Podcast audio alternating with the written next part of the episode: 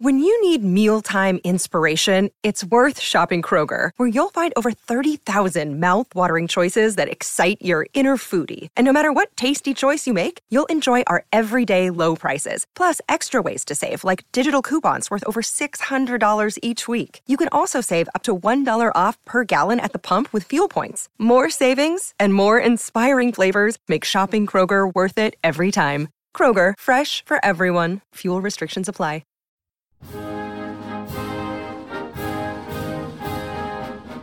You go, sir, to France to strengthen our friendship with that country. You will show our confidence in the French Republic without betraying the most remote mark of undue complacence. You will let it be seen that in case of war with any nation on earth, we shall consider France as our first and natural ally. You may dwell upon the sense which we entertain of their past services.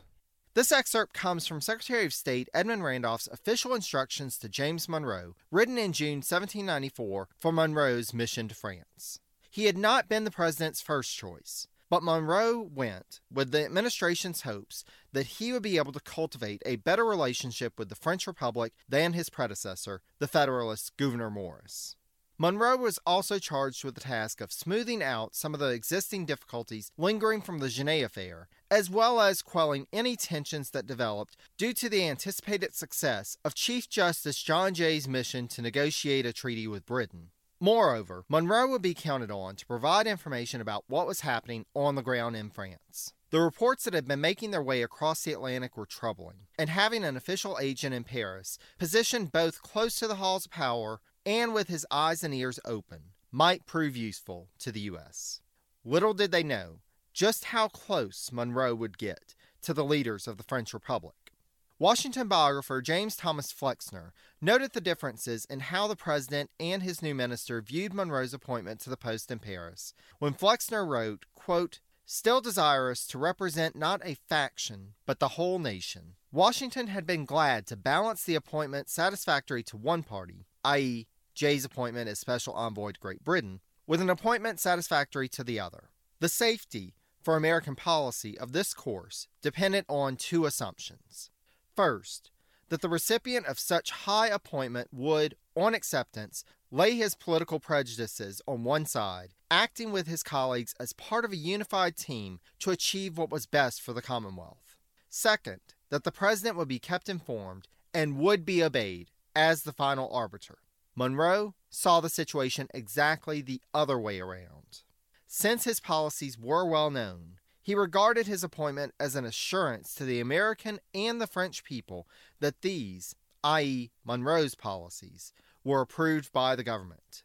Entrusted, as he saw it, to act in his own right, Monroe paid little attention to those parts of his instructions which did not agree with his own predilections. As you can imagine, dear listener, this misunderstanding was sure to cause much consternation for all parties involved on down the line. Hello and welcome to the Presidencies of the United States. I'm your host, Jerry Landry. To start with, special thanks to James Early for providing the intro for this week's episode. James, in addition to being a professor at San Jacinto College in Texas, is also the organizing force behind a Facebook group that I've mentioned on here a couple of times the American History Fanatics. It is a great group for students of American history to gather, learn from one another, and engage in fun trivia contests and discussions. It was one of the group contests that inspired James's new podcast, which he co-hosts with a fellow fanatic, Scott Rank, called the Presidential Fight Club.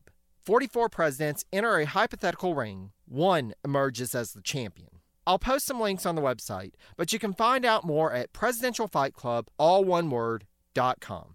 After you finish up this episode, go check it out and see how our own George Washington fares. Speaking of, let's get this episode going. Before we get to enmeshed and Monroe's mission, I think it would be helpful to get caught up on where we're at with the French Revolution. Then, after covering Monroe's arrival, make our way back across the pond and link back up with Washington and Secretary of the Treasury Hamilton when the last episode had set off in a presidential coach towards western Pennsylvania. Then we'll return to Philadelphia to await news of Jay's treaty. Sound good? Right then, away we go. We last left off with events in France in episode 1.19, with Marie Antoinette and the Girondins losing their heads in October 1793. Between that point and James Monroe's arrival at Le Havre on July 31, 1794, much had transpired. As this is the presidencies of the United States and not the French Revolution podcast, it falls out of our scope to go into all the ins and outs of the revolution. But there is one big development that we must discuss. For by the time Monroe arrived in Paris, Maximilien Robespierre would be dead. I can already hear what you're saying. But Jarrett, you just introduced him in episode 1.19. Isn't he the most well known figure of the revolution? Yes, that's true. But as difficult as it may be to believe, given all the attention given to Robespierre, the period in which he effectively controlled the French Republic was relatively short. Still, it was an ambitious time. Robespierre and the Jacobins not only sought control, but also to remake French society. They imposed a new calendar on France on October 5, 1793, based on the date of the founding of the French Republic. So when it was put into effect, it was already year two of the new calendar. Part of the reason for the new calendar was that so much of the previous calendar system was based around religion, and the new calendar was seen as a powerful de Christianization tool to realign citizens to be loyal first to the state rather than to God or the church. This did not mean that Robespierre wanted to completely do away with spirituality, however. Far from it. As noted by historian William Doyle, who wrote that, quote, Robespierre believed that religious faith was indispensable to orderly, civilized society. To Robespierre, however, this faith would be expressed through the civil institutions centered on the idea of a supreme being, capital S, capital B. Extreme elements, however, went further than Robespierre was willing to go at the end of 1793, and the Paris Commune on November 23rd ordered the closure of all churches in Paris. The National Convention on December 6th would approve a decree, quote, to reiterate the principle of religious freedom and formally prohibit all violence or threats against the liberty of cults. But the damage was already done. Quote, by the spring of 1794, churches were open for public worship only in the remotest corners of France, such as the Jura Mountains. By then, perhaps 20,000 priests had been bullied into giving up their status, and 6,000 had given their renunciation the ultimate confirmation by marrying. Robespierre and his supporters would work at the end of 1793 to consolidate their rule with the law of 14 Brumaire, named after the date in the new revolutionary calendar in which it was passed. This law would solidify the structure of the revolutionary government with the executive authority of the state being invested, quote, in the Committee of Public Safety in matters of administration and police. Quote, the principles animating the law of 14 Brumaire was extreme centralization, and it worked for a time. However, the beginning of 1794 would find Robespierre becoming, quote, increasingly obsessed with cleansing the Republic of the corrupt and all who fell short of his exacting standard of virtue. One revolutionary leader after another would find himself judged and found wanting by Robespierre and led off to the guillotine. Even Georges Jacques Danton, who had been a leading radical figure in the revolution since the beginning, would be led to the guillotine on April 5th.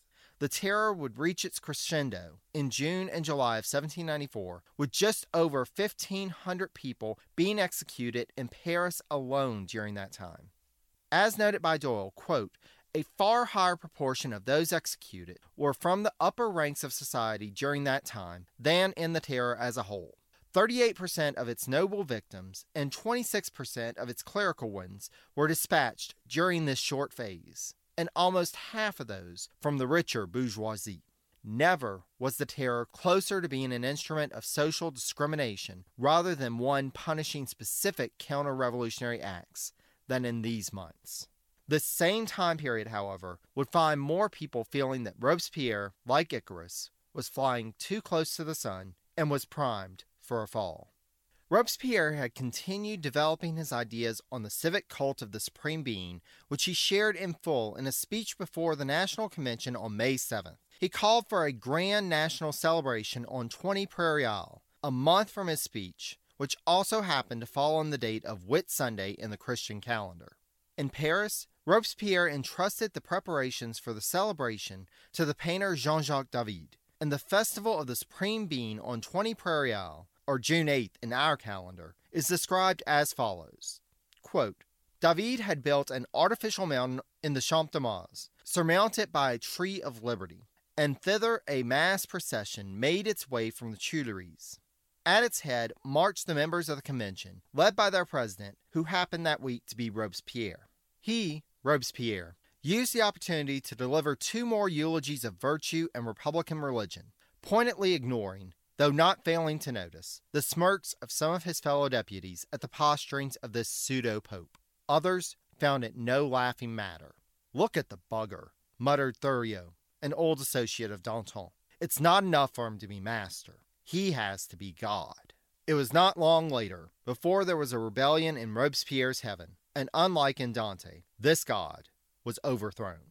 Robespierre had isolated himself for much of the preceding month in his lodging, and thus was not aware of the dissension in the ranks when he delivered a speech on July 26th, described as, quote, a long rambling speech, naming few names, but full of threats against seemingly everybody. He declared that there existed a conspiracy against public liberty involving unspecified numbers of deputies, and said that these traitors must be punished, their factions crushed. That was more than enough for some who felt that their heads might be on the chopping block next. And the National Convention on July 27th called for Robespierre's arrest. July 28th was spent in a power struggle as factions had to decide whether they were pro or anti Robespierre. But ultimately, the antis were able to assemble a force powerful enough that they were able to march on the Hotel de Ville at 2 in the morning on July 29th to take Robespierre into custody. Robespierre had tried to commit suicide by shooting himself in the head, but he failed in that attempt and succeeded only in breaking his jaw. Quote, it was in this maimed state that he went to the guillotine the next afternoon. This, dear listener, was the Paris that Monroe was entering into in August 1794, one that was still in the early stages of what would come to be known as the Thermidorian reaction named after the month in the French Republican calendar in which the revolt occurred. The Monroes arrived in Paris on August 2nd and had to wait for the outgoing minister, Gouverneur Morris, to arrive back in the city before he could be presented to the Foreign Affairs representative of the French Committee of Public Safety, which at that point was still facing an uncertain future and was fearful of provoking the Thermidorian mobs. Thus, the initial meeting was tense. On the 13th, however, Monroe received an invitation from Merlin de Douai, president of the French National Convention, inviting him to come to the convention the next day. As described by Monroe biographer Harry Ammon, quote, at 2 in the afternoon on the 14th, he, Monroe, entered the chamber of the 700 member convention after making his way through a friendly throng of several thousand spectators gathered outside. As he entered the hall, he was greeted with clapping and loud cries of Long live the convention! Long live the United States of America, our brave brothers. Monroe then went on to deliver a speech in which he asserted that, quote, republics should approach near to each other. This is more especially the case with the American and French republics. Their governments are similar. They both cherish the same principles and rest on the same basis the equal and unalienable rights of men. The recollection, too, of common dangers and difficulties will increase their harmony and cement their union. America had her day of oppression, difficulty, and war, but her sons were virtuous and brave, and the storm which long clouded her political horizon has passed and left them in the enjoyment of peace, liberty, and independence. France has now embarked in the same noble career, and I am happy to add that whilst the fortitude, magnanimity, and heroic valor of her troops command the admiration and applause of the astonished world, the wisdom and firmness of her counsels unite equally in securing the happiest result.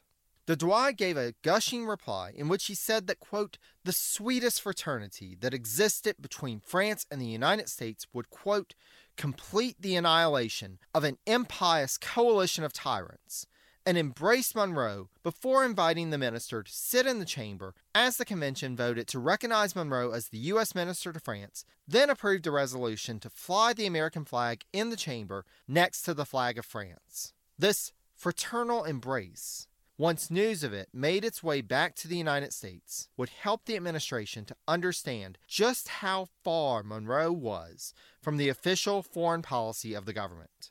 It must be remembered that this was all taking place while John Jay was working to negotiate with the British in London, which was top priority in Washington's foreign policy. How would drawing so close to France which was still at war with Britain, affect those negotiations? It seems as if Monroe, who had tried to thwart Jay's efforts even before departing from Philadelphia, either didn't care about the potential effects or wouldn't mind if Jay's negotiations were sabotaged. There will be much more to say about the Washington administration's reactions to Monroe's early days in Paris. But for now, let us leave the throes of revolutionary passion of France and turn our attention to where revolutionary fervor was petering out. Hey, podcast listeners, I'm Paul Brandus introducing my podcast, Countdown to Dallas. It's a fascinating, in depth look at the seemingly unconnected events that led to the assassination of President John F. Kennedy. It's based on my book of the same title. In that book and in this podcast, I go all the way back to 1939 when Lee Harvey Oswald was born into a troubled and dysfunctional family. I'll follow his transient and often violent teenage years and young adulthood, painting a fuller picture of the man who would later become Kennedy's killer. I also take a look at events unfolding in that era, like Cuba and Vietnam, and I'll unpack the conspiracy theories too, not one of which has ever been conclusively proven. Subscribe to Countdown to Dallas at evergreenpodcasts.com or your favorite listening app, October 31st. Washington had been receiving reports for months about a countryside raging with rebellious spirit. Imagine his surprise then as he rode further west to find, well, nothing.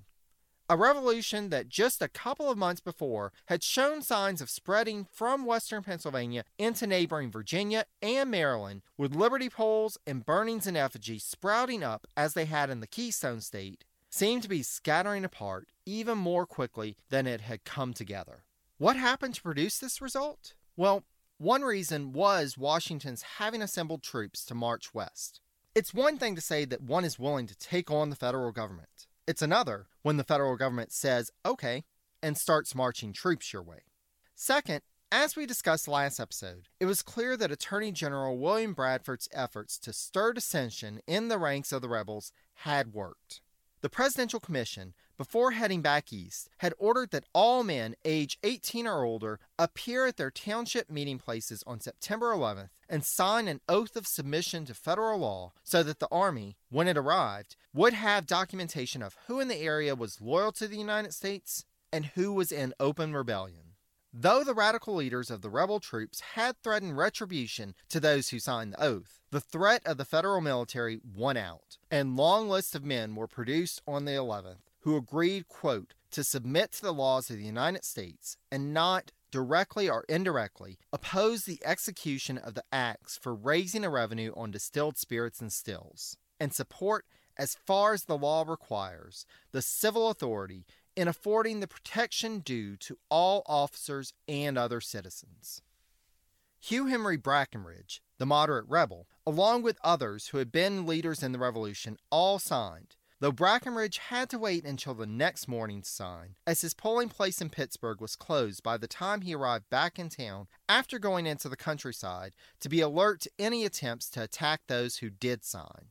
Little did Brackenridge know how important being a day late would prove to be for him shortly.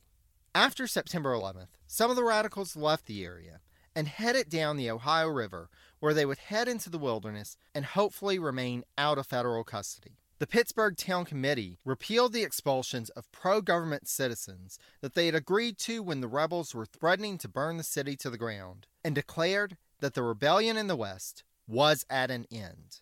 Meanwhile, Representative William Findley traveled to meet Washington in Carlisle to convince him to order the army to turn back.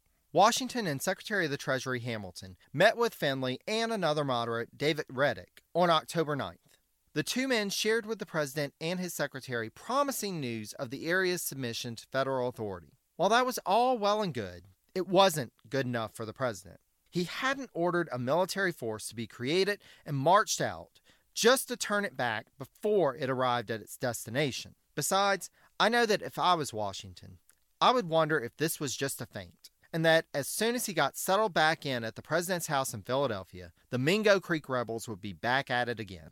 No, this force was going the distance. and if nothing else, would demonstrate firsthand the strength of the federal government by marching through the area so that everyone could see what they were up against.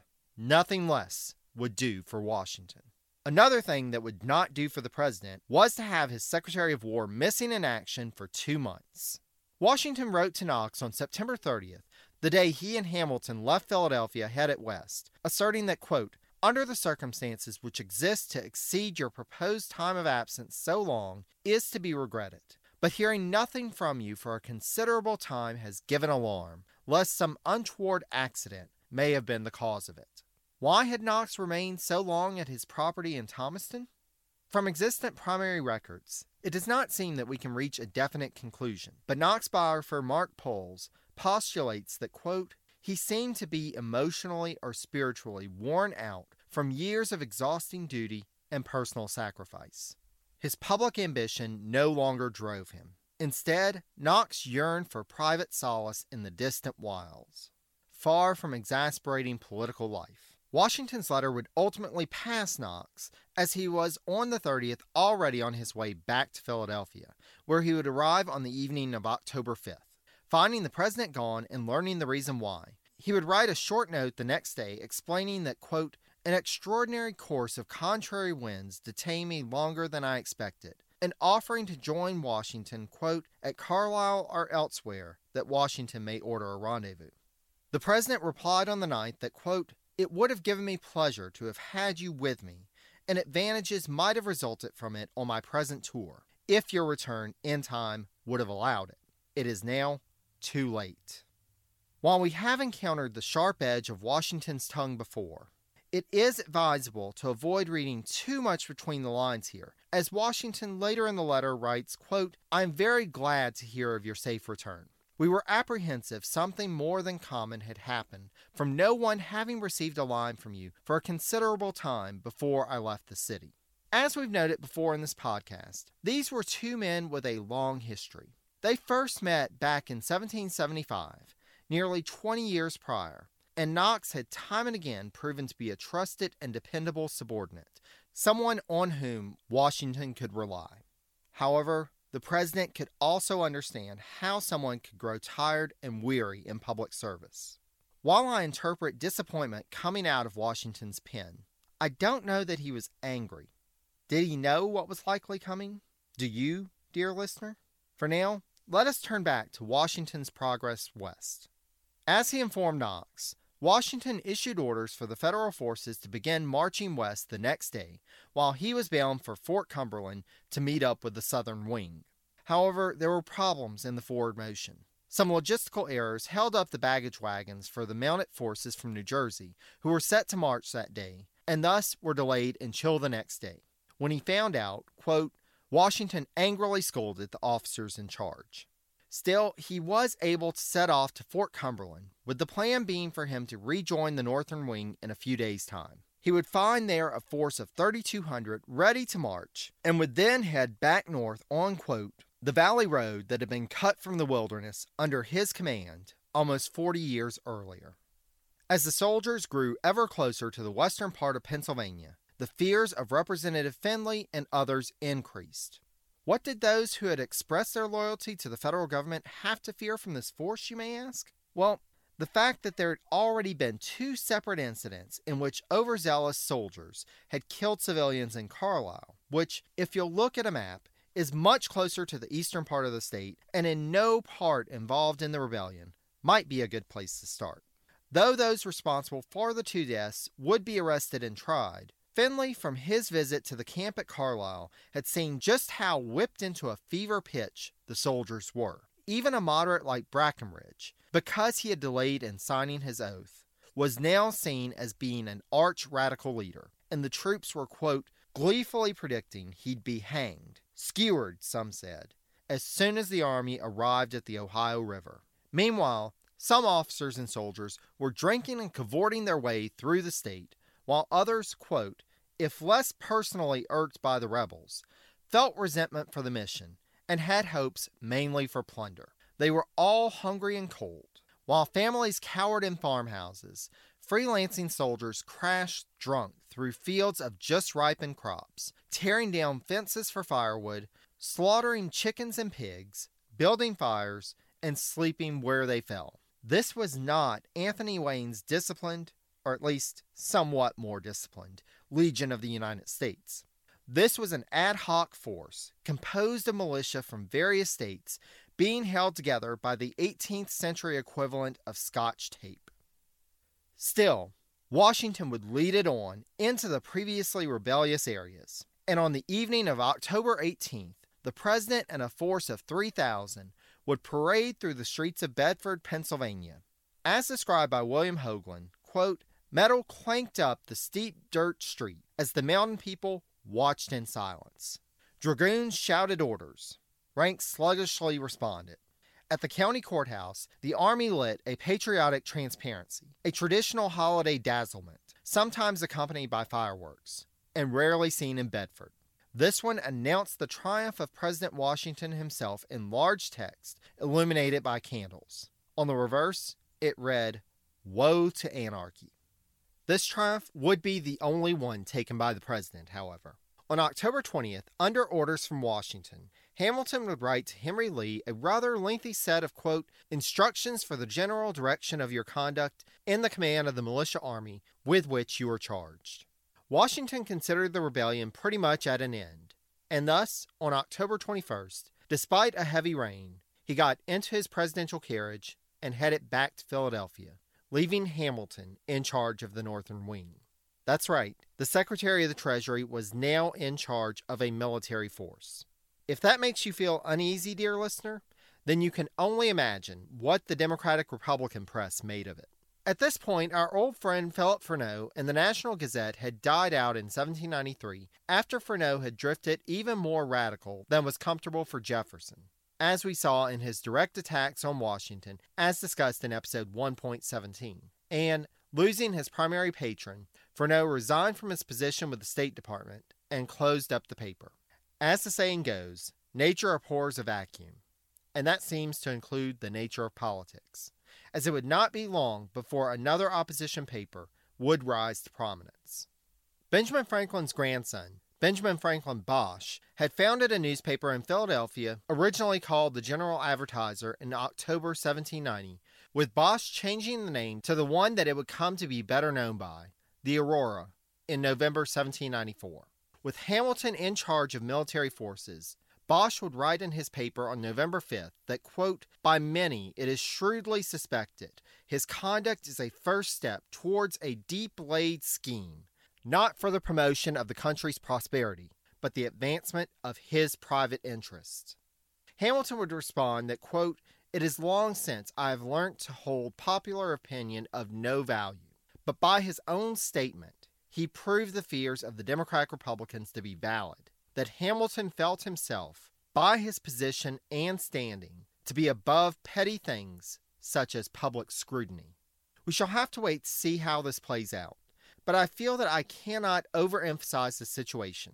Washington delegated the leadership of a military force to a civilian cabinet member who had only assumed responsibility of the War Department while the actual Secretary of War, who was also still a civilian technically, was out of the capital. Knox was back in Philadelphia at this point, and this was an army technically in the field with a civilian commander, the Secretary of the Treasury. Let that one sink in for a minute. Okay, moving on. Before we return to Philadelphia, I want to wrap things up with the now defunct Whiskey Rebellion. As the military force moved through the mountains with Lee and Hamilton in command, conditions got harsher.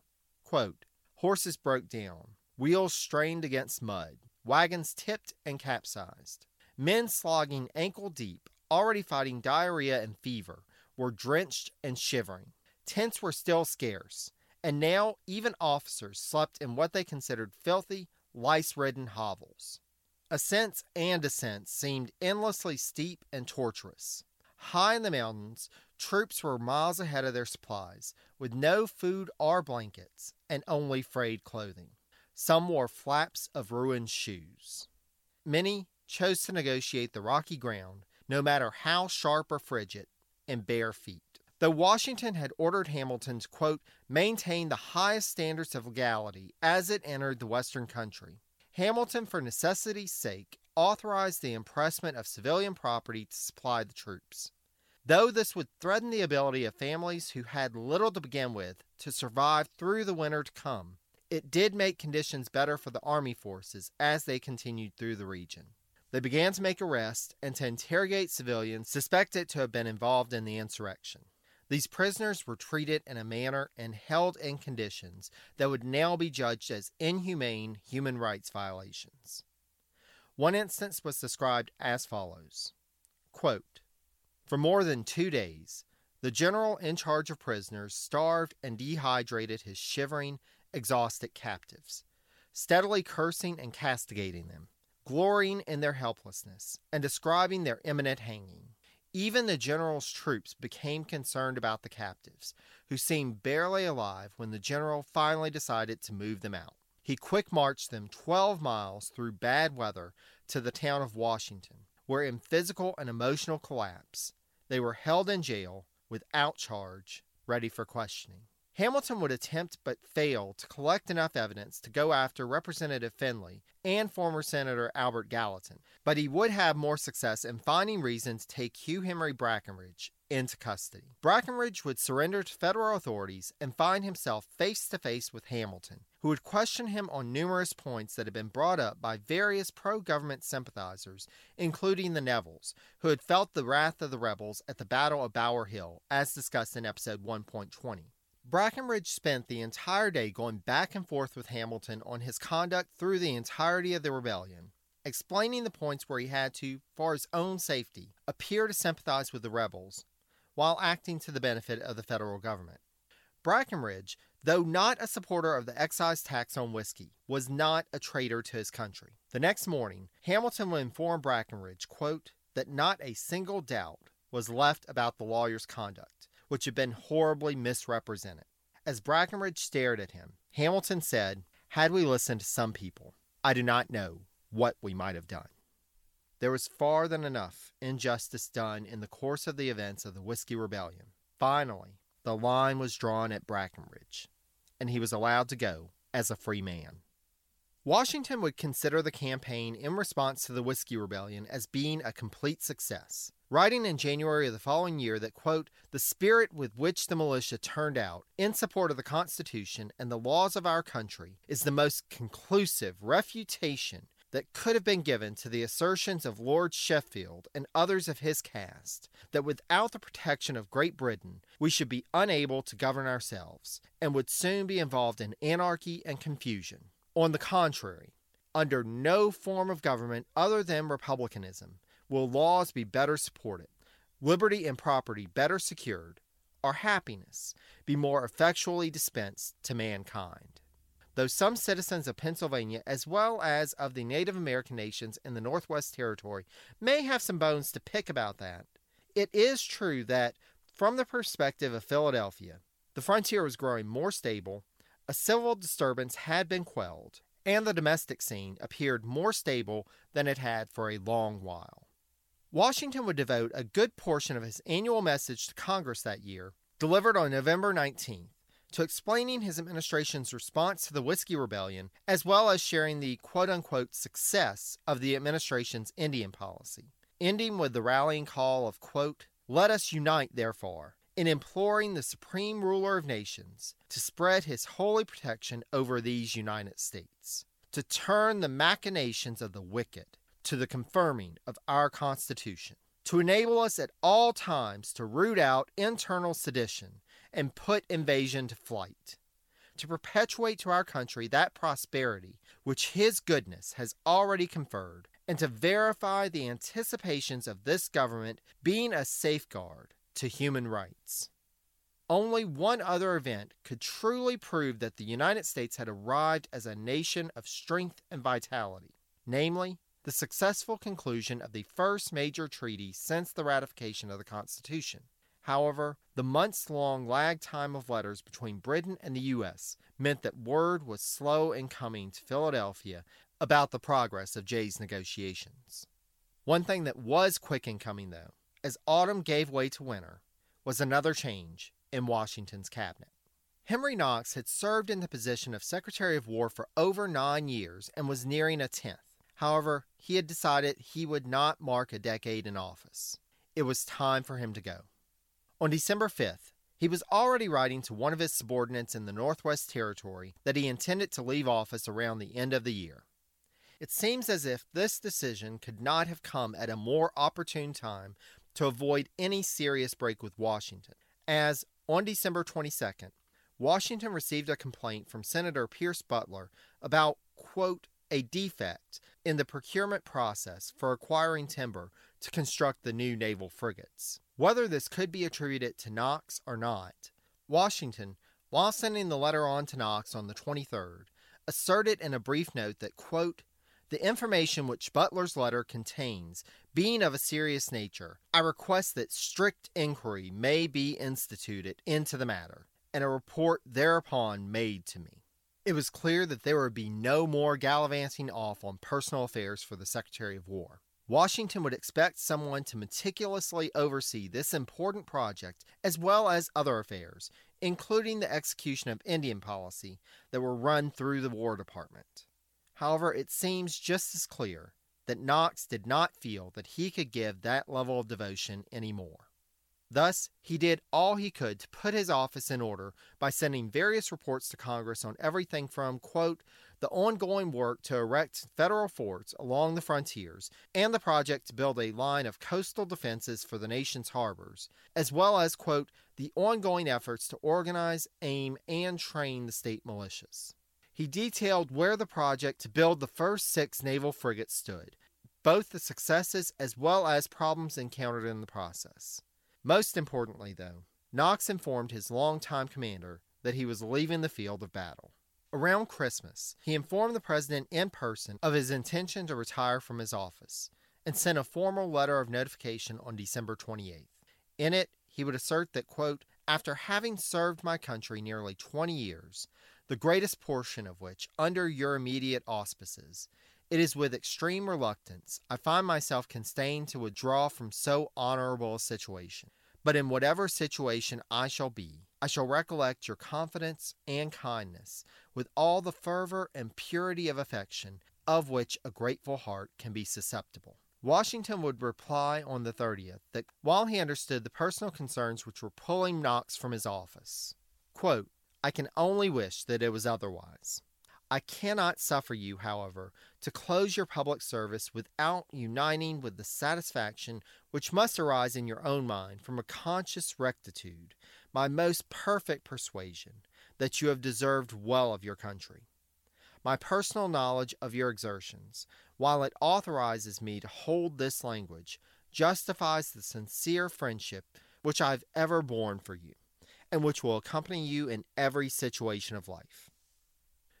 Ron Chernow would point out that in accepting the resignations of Jefferson and, when the time comes, Hamilton, Washington would begin the letter with Dear Sir, while with Knox, he only began it with Sir, and point to this as evidence of a strain in their relationship and of Washington not having tried hard to convince Knox to stay.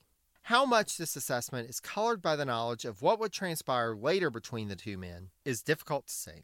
However, there is no question that this marked a turning point, both in the relationship between Washington and Knox, as well as in the history of the administration.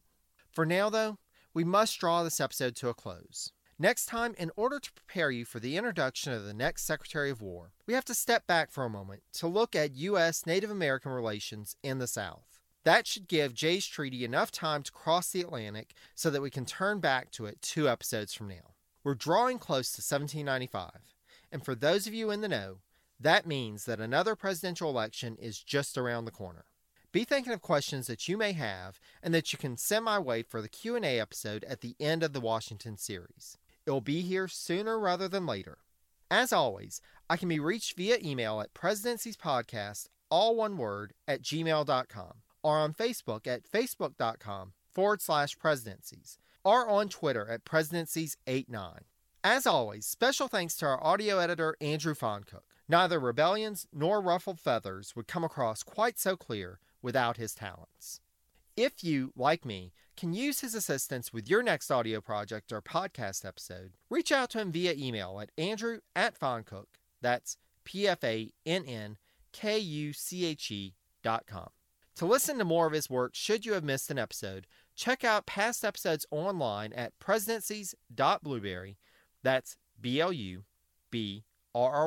dot com. You'll also find sources used for this episode, as well as information about all the various ways you can subscribe to this podcast to ensure that you don't miss a single episode moving forward. You can also search for the podcast on iTunes, Stitcher, Google Play, or TuneIn. Special thanks again to James Early for providing the intro for this episode. And go check out presidentialfightclub.com for some great analysis on our battling chief executives. As always, I cannot thank you enough for taking time out of your day to listen. Until next time, take care, dear friends.